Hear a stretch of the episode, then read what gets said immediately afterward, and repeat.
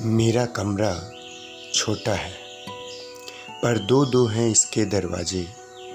एक खुला है, दूजा है बंद, पर बंद दरवाज़ा ही है मेरी पसंद।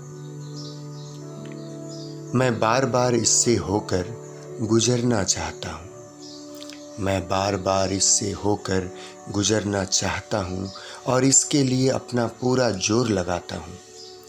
पर कम वक्त खुलती ही नहीं। और जो खुला है, वह मुझे देख हंसता है और कहता है, देखते क्यों नहीं मुझे अपनी आँखों से? छूते क्यों नहीं मुझे अपनी हाथों से? आखिर क्यों मुझसे होकर नहीं जाते? बात क्या है जो मुझसे छुपाते? अब हे प्रभु, मुझे बताओ, मैं किस दरवाजे से होकर बाहर जाऊँ और अपने जीवन को सफल बनाऊँ।